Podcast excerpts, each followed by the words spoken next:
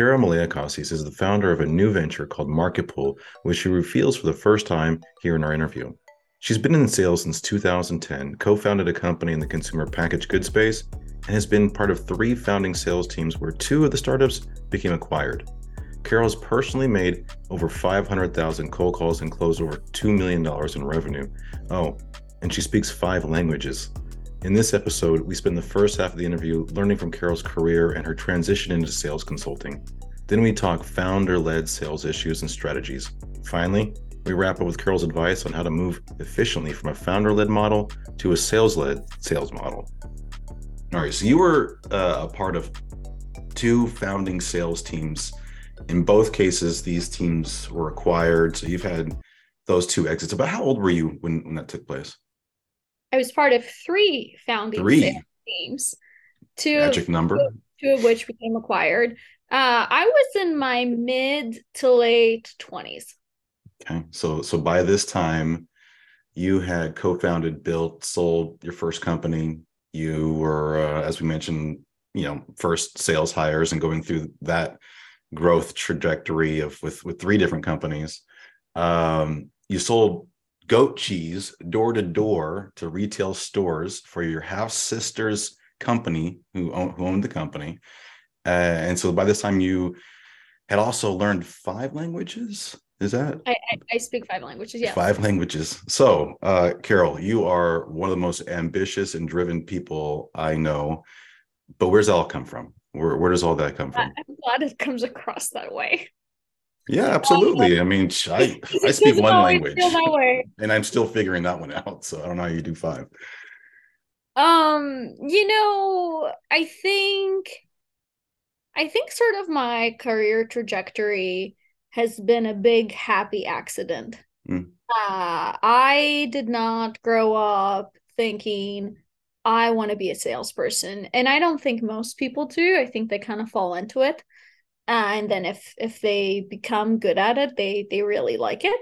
Right. Uh but that's not what i went to school for. That's not what i was planning on doing. Yeah you went to school and for then, literature french and uh was it yeah french and italian language and literature. Yes wow. which was also sort of an accident because i was i was studying music as a child and as a teenager um, so when I graduated college, my older sister asked me to go work for her and sell goat cheese. And it's not like I had anything else planned. Uh, so I said, you know, sure, why not? Uh, and I, I started doing it and I, I really, really enjoyed it. I loved speaking to customers. I was excited about the product. I liked the interactions. I liked the opening new markets part of it. I loved the whole thing. And I sort of, you know, jumped into it and trying to learn as much as I could. Uh, and it was my first job and also my first sales job. Mm-hmm, mm-hmm. And that's, but where does where does the drive come from though? I mean, to to to come to the United States at a young age, go into college, you know, I'm sure you had language capability already that you, you brought with you, but to learn more languages and in, in that process and through school and then exit that and go into sales. And I mean, you weren't even 30 yet and you had done so much. And I'm just trying to really understand where that drive comes from. Is it how you were raised? Is it what your parents did for a living? What, where did the, the, the ambition, the drive come from? You're hardworking, and you talk about that in other interviews, about how you how hard you work and you know in, in shaping your career. But I mean, be honest with us. Where does that where does that drive come from? Hey, you know, it's not that I'm not willing to share. I just think you'll be underwhelmed by the answer. Okay. So, uh, I definitely came from a privileged background. Uh, both my parents were in academia. My father was in politics in the states and in Greece for part of his career. Uh, and they they both worked very hard. But what happened is, uh, my parents had me later in life. Uh, I was a happy accident, and my other siblings were overachievers, very good in mm. school, very good in sports, and and I wasn't. I was a very mediocre, if not bad, student. And uh, my parents didn't spend a lot of time with me in that regard because, again, they were older and they already had two children that you know, we're doing a lot of things. So maybe they thought that I would naturally sort of follow that trajectory and and I didn't. So um my my father passed when I was 16. Uh he gets sick and he gets sick and passed in a very short time span. And because he had spent a lot of time in the States and both my sisters were in the States, it was sort of the plan for me to also come here. But up to the point where I moved here when I was 17 to go to college, I really had no plan, structure. I mean, nothing. I wasn't a bad kid. I wasn't getting into trouble, but I definitely wasn't school oriented or again structured i think is the main theme hmm. so when i came over i moved by myself i didn't know anyone and for my first couple of years in college i was failing miserably i mean again i did not have that that background of of studying or, or coming back to structure creating a regime for myself or right. really knowing how to operate in a in a class environment uh, and sort of my turning point, I think, was I really wanted to study abroad. And I remember one of my professors telling me, you know, if you really don't turn this around, not only will the department not let you go study abroad, you won't even get a a job a, a degree that's good enough for you to get a job at Starbucks. And I was like, oh shit. Uh, yeah, and and again, I didn't know. Like I didn't have to work as a kid. I didn't have to work as a teenager. You know, my parents sort of provided for me, so I sort of thought that things would, you know, turn out fine because they always had. Um, and that's when I really sort of turned it around and started, you know, forced myself to study, spent a lot of time at the library, got a few tutors, and just had to get decent enough grades to graduate with a decent enough um, score to be able to then get a job. And right. after graduation, I moved back to Greece and I wasn't sure what I wanted to do. And my sister called me and said, Listen, I need someone to come sell for me in New York. Do you want to move here? And I was like, Yeah, sure, why not? Um, and I moved here and I was working remote because the company was based out of Alabama. Hmm. So I kind of had to figure a lot of things out on my own. New York was a new city, but I, I, I jumped into it because I I really didn't have another option. Uh, and and I really loved selling. Before that, you, you another podcast you mentioned ag tourism. I think is when you, yeah, that's, that's what, what, you were going to do before you came back to the states. I right? was going to go live in Italy on a farm and. Wow. That'd be awesome. You know, just yeah, but it's not a real life. I mean, it, it, the picture, you know, the Tuscany hills, and this will That's this is what comes to mind. Yeah. Yes. Wow, that would have been amazing. So, you, did you have a chance to do that, or that's what you I were did, going? I to did do? not. I moved to okay. New York. Cool. Okay. Well, thanks. I appreciate that. Uh, I think understanding someone's journey, whether it's underwhelming or overwhelming, either way, it's always good to. There's always lessons that we can we can take from that. I mean, you went through a lot of change and you overcame some adversity, uh, whether it be of your own just uh, haphazard approach towards things, and finally getting a, a you know fire lit under you to to to make it happen. But uh, definitely looks like perseverance, hard work, focus these are things that you've talked about in other interviews. Uh, and so about that, let's go to your sales career a little bit. Sure. There was a point in time where, and you you share the story a couple times in other interviews where you, I don't know which position it was. I think it was an inside sales role. Um, you, you're struggling a little bit in the beginning. And so you were staying in the office until 10, 11 o'clock at night, having your managers stay there with you and just really trying to perfect the, the pitch and understand the business and be effective and be your best. And I think in a short window of time, you did really well because of that, right? Yes. Um, so the burnout police are probably going to get me or get us for this one, but you know, mm-hmm. do you think that's the level of commitment it takes today for people to be successful or the top people to be successful in sales? And is that what you see top founders and top salespeople doing that level of work ethic, or is it, or, or do you do you not see it as often? Yes and no, and I'll tell you what I mean. So, you know, I'm from a different generation. I'm not ancient, but I'm not, you know, Gen Z.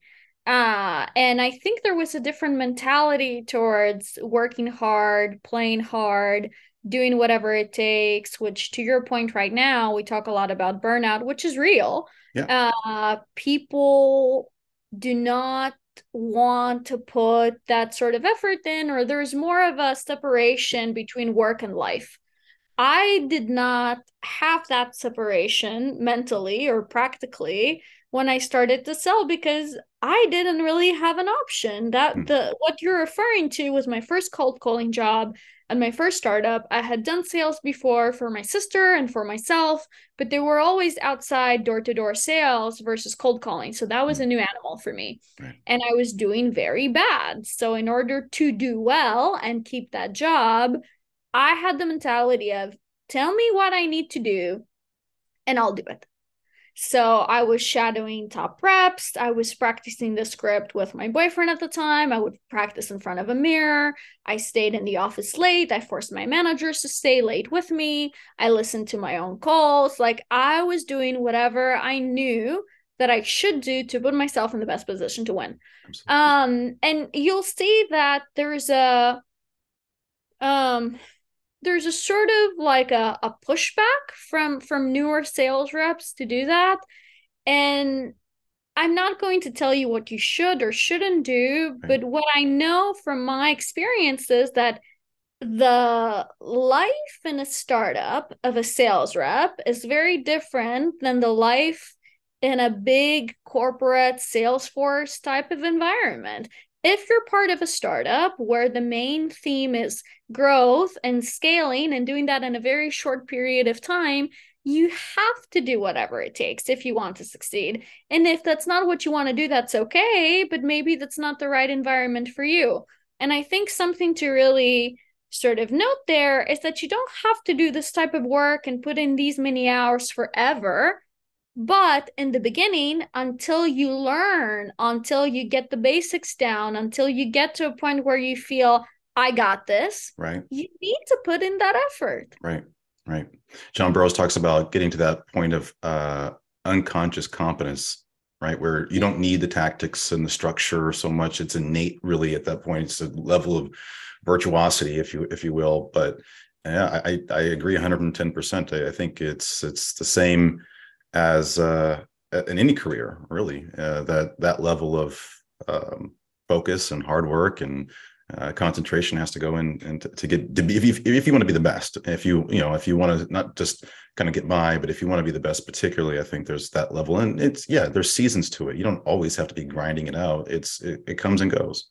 Yeah. Um, very good. Thank you for sharing that. Now, uh, you kind of pushed your way into being a consultant at one point. So this is the consultant pod, sales consultant podcast, and so we, we I want to understand the consultant journey for a, a, little bit. Now there was a point in time where you kind of pushed your way into it, and I think you were even willing to not take any money to to learn and go into an internship, and you know really. Is it is it because you wanted to learn how to be an effective sales consultant, and what was driving you to be in that space? Why did you want to be a consultant so bad? Um, I'll I'll tell you what exactly happened. So okay. I was part of of different uh, early stage startups as a very early employee.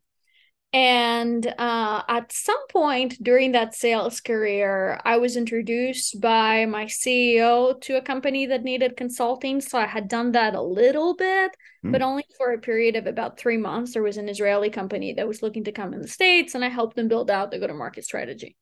Uh, but I hadn't really done consulting before on a serious full time basis. And the company I was working for got hit really bad from COVID because we were selling to the restaurant industry. So when that happened, I was thinking, okay, we're changing our model in order to be able to survive. I don't know how excited I am about this new offering that we have what's next for me? Do I look for another startup? So what I do in in times of uncertainty, I have a network of mentors that I'll reach out and I'll say, "Hey, I'm thinking of X. What's your experience on this or what's your take on this?" And a few different people that have known me for years suggested consulting. Got it. And I was like, "Huh, that's interesting." And someone suggested uh, Ramped, which was the company I used to work for. Right. And I had known Darren, the CEO from Main Street Hub, my first company. Uh, I knew he was competent when it came to sales. And I reached out and I said, Hey, I have a full time job. Not sure how long I'm going to be there for. I'm interested in learning.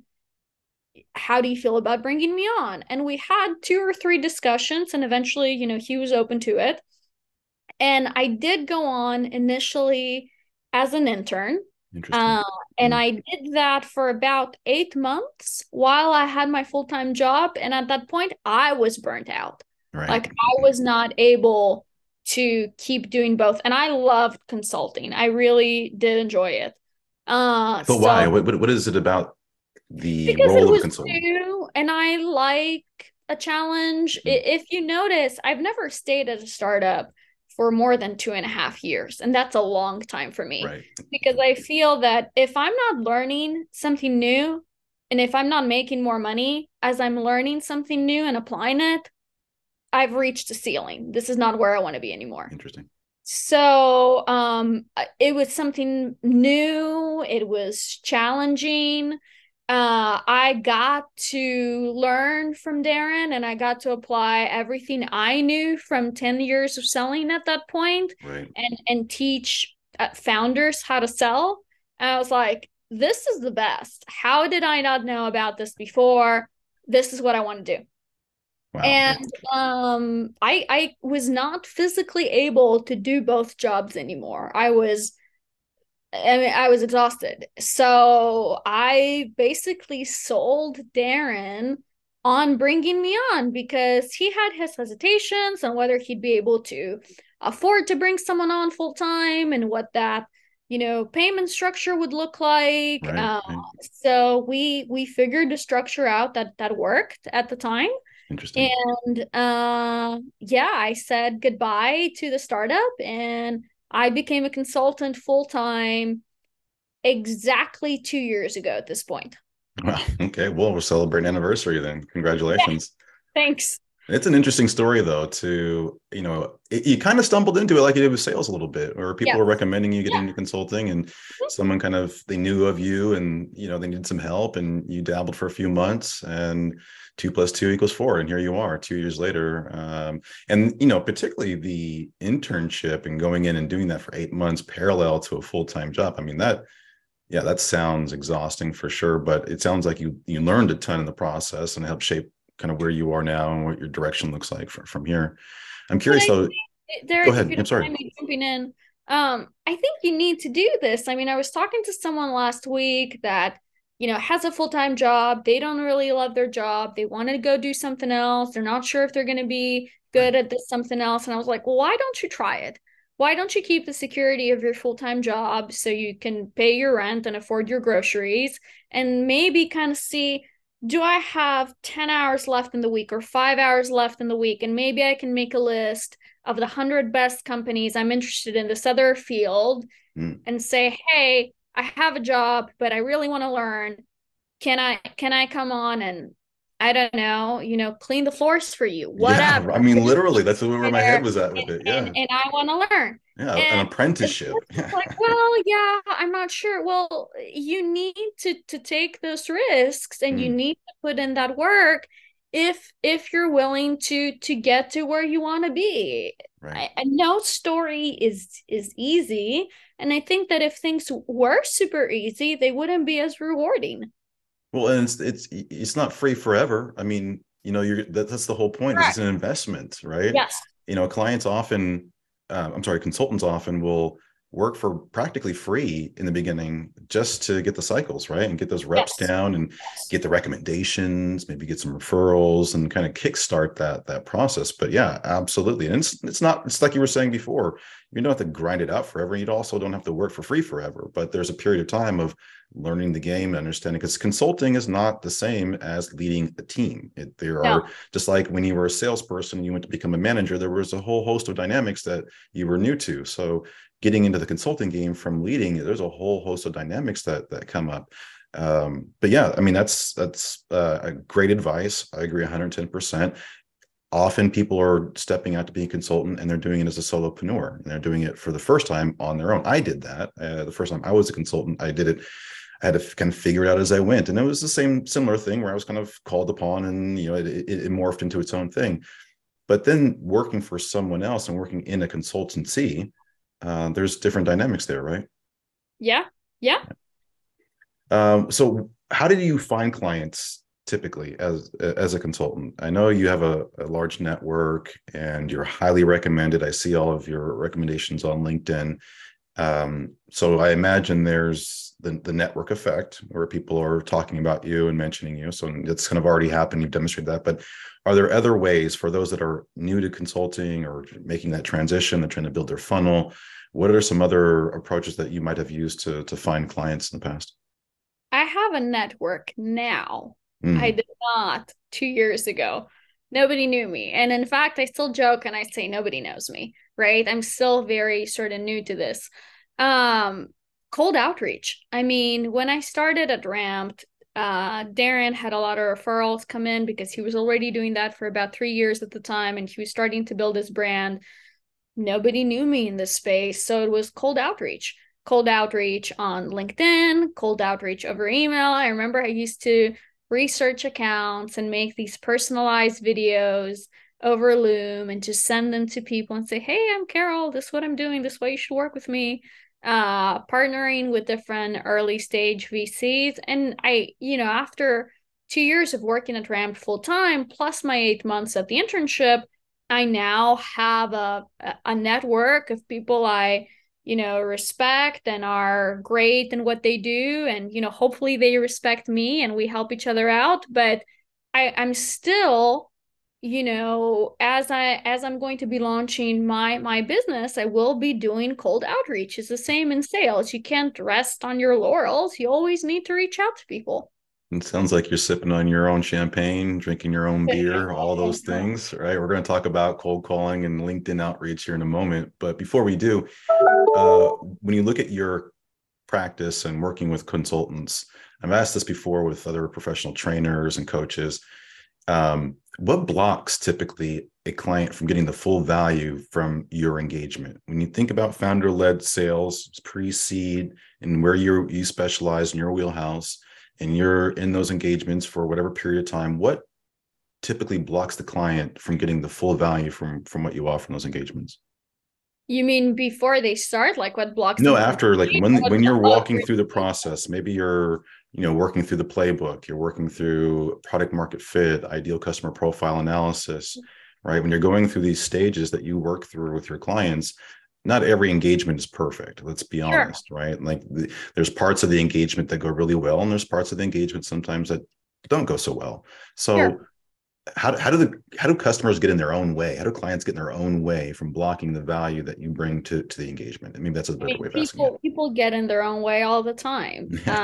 Um, it doesn't just have to be founders doing sales. It could be salespeople or you know think think of yourself right? Let's say you want to work out and you have this big goal and you go to the gym and the trainer says i want you to do x y and z monday wednesday friday and then a month goes by and you haven't done anything. You can't blame the trainer for you not getting into shape. So when you work when you work as a consultant or a sales coach or, or a trainer there's this back and forth. There's this relationship where you take your expertise and you take everything that you know and you communicate it in different ways to the client, but you're not responsible for the execution. So there needs to be a clear understanding from the get go that this is what I'm responsible for. This is what I'm going to deliver to you. This is what I need you to do. Otherwise, the playbooks and the ICP analysis is not worth anything. It's just a piece of paper they need to execute and they need to report back and there's constant iteration and there needs to be a communication loop in place and there need to be clear guidelines for both parties of this is what i'm delivering to you. This is what i need you to deliver to me. And i think that you know i've heard this from other consultants oh i hate this client. Well did you tell them what they need to do?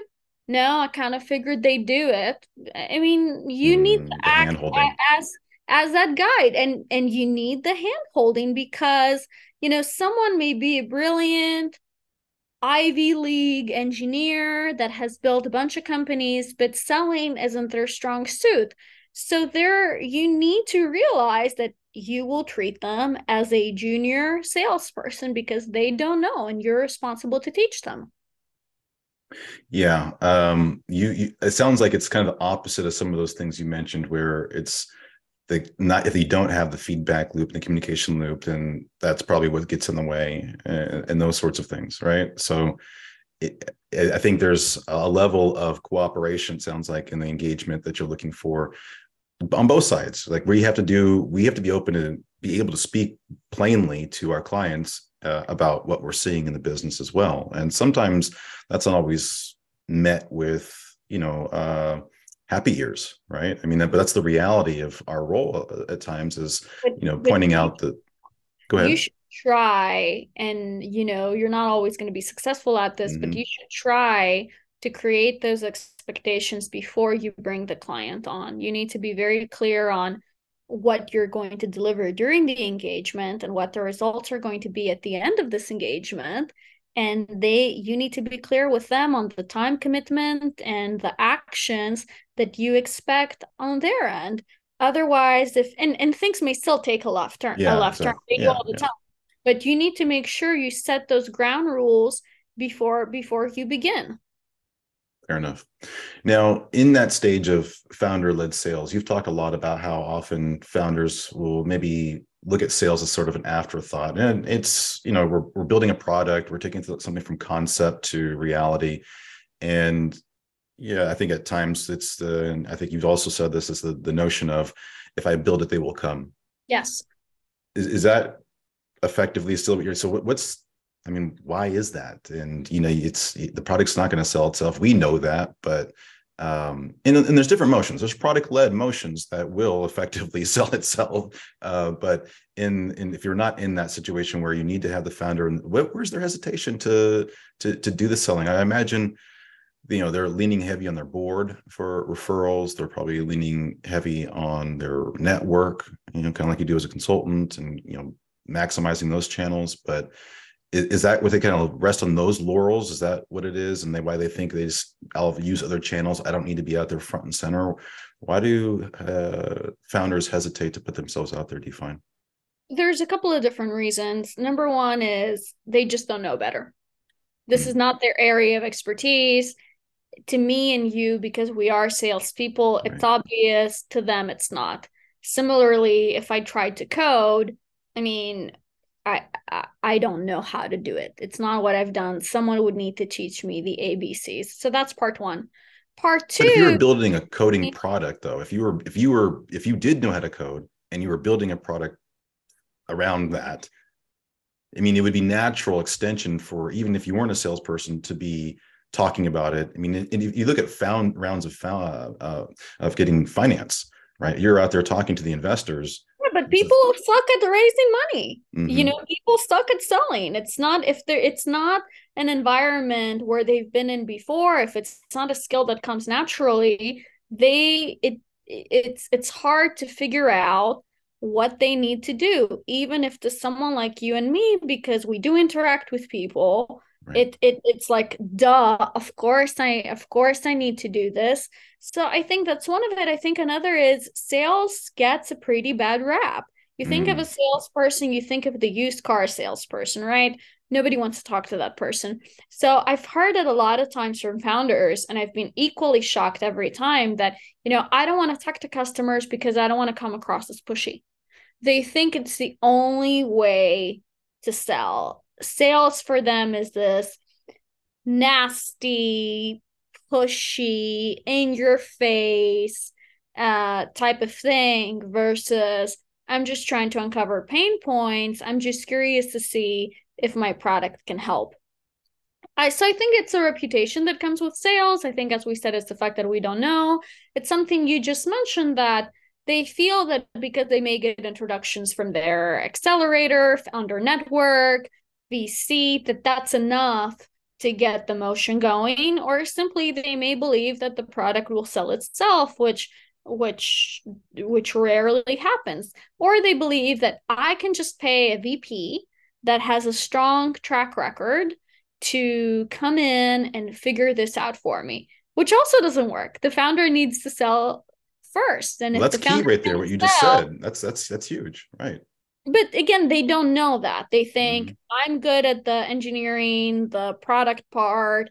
I don't need to be good at the sales part. Therefore i'll outsource it early uh, so i don't have to deal with it. But if the founder can't sell a product no one can sell a product because no one will ever be as passionate or knowledgeable about the product and the problem as the founders are.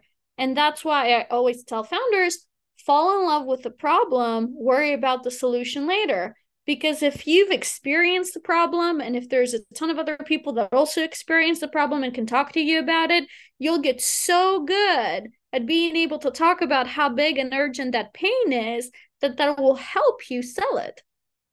Wow.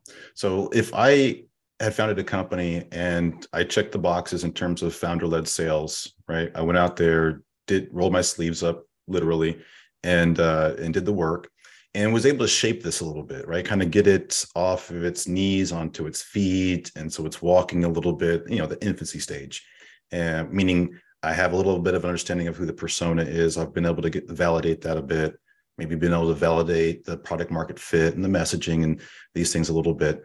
Now I may I'm ready to bring that VP in because I've have some the, the makings of a playbook that they can now continue to build on and accelerate, yeah. not replace that effort for me. So got that. What are those top things that we need to do to do that effectively? I know you've talked about hiring process and when and how to scale, but you know, if I've checked all the boxes and I'm ready to go to hire my first VP of sales, build out a sales organization, what what are the top things I need to be mindful of in that transition? Because I'd imagine that's not necessarily that's another thing that's hard to crack as well is taking all those learnings from the founder and what they did and what worked for them and now trying to duplicate that with the sales organization.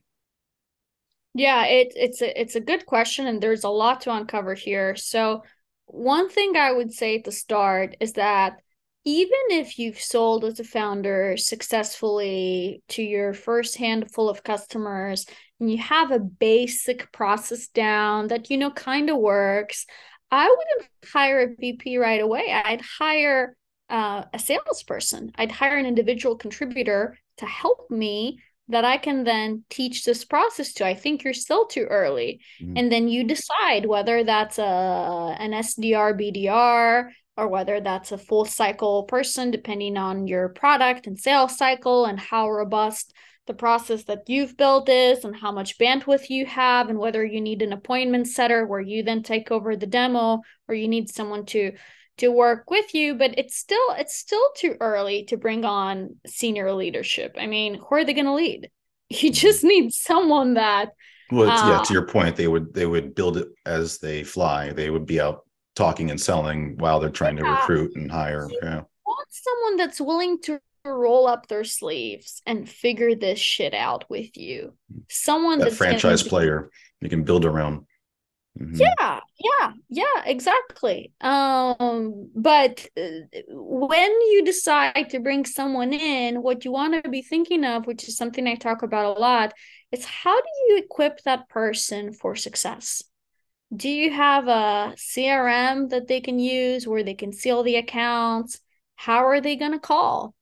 Do you have a prospecting tool? Are you using linkedin or sales navigator do you have any or, lead flow tracking? I mean, yeah or do you, you, or you know whatever. What are you yeah. using? What's your tech stack?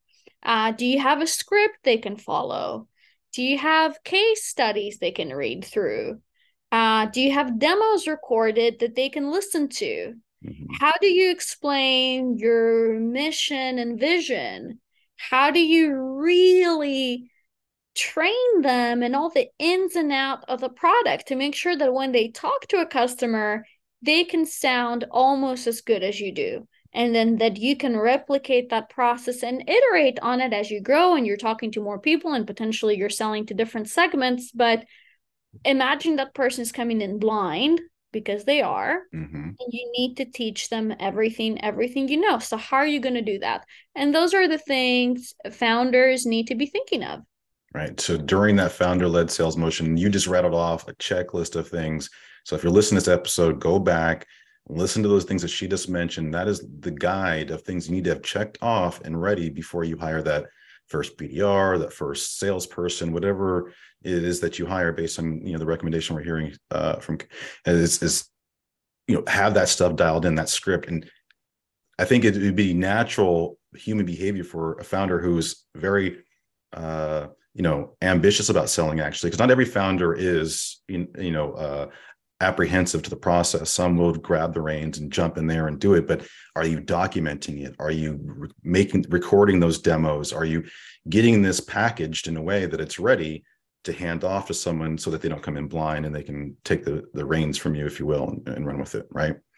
Yeah so, uh, in closing, talk to us about your your new venture. You're you know turning corners here, and you're starting something of your own. Uh, what can you tell us about that?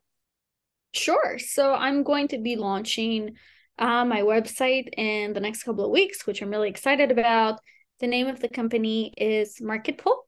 Nice. Uh, and, and has, anybody heard this before? Are we, are we hearing it first for the uh, here for the first time? No, you're hearing it first. Market Pull. I love it. Go ahead.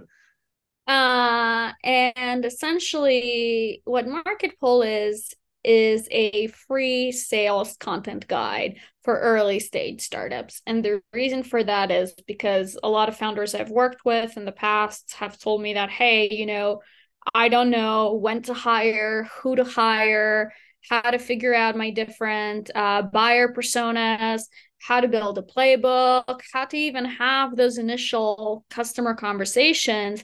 And I read all these different things online and on LinkedIn that tell me do a discovery, don't do a discovery. You should charge, you should keep it free. You should wait till you hit a million in ARR you should hire after your 10 sales. They they listen to they see all these different things and they don't know what to listen to. So i wanted to create something that's tactical easy to follow that people can read and say okay yeah this makes sense. I can follow this. This is what i'm going to do.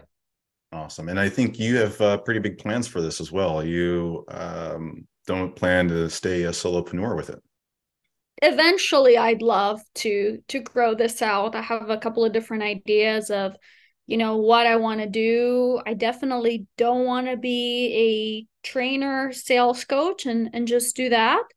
But uh TBD. Okay. Okay. Well, uh, market pull, you're hearing it first here on the Sales Consultant podcast. Carol, thank you so much. Where should people find you if they want to look you up? LinkedIn is the best place to reach out.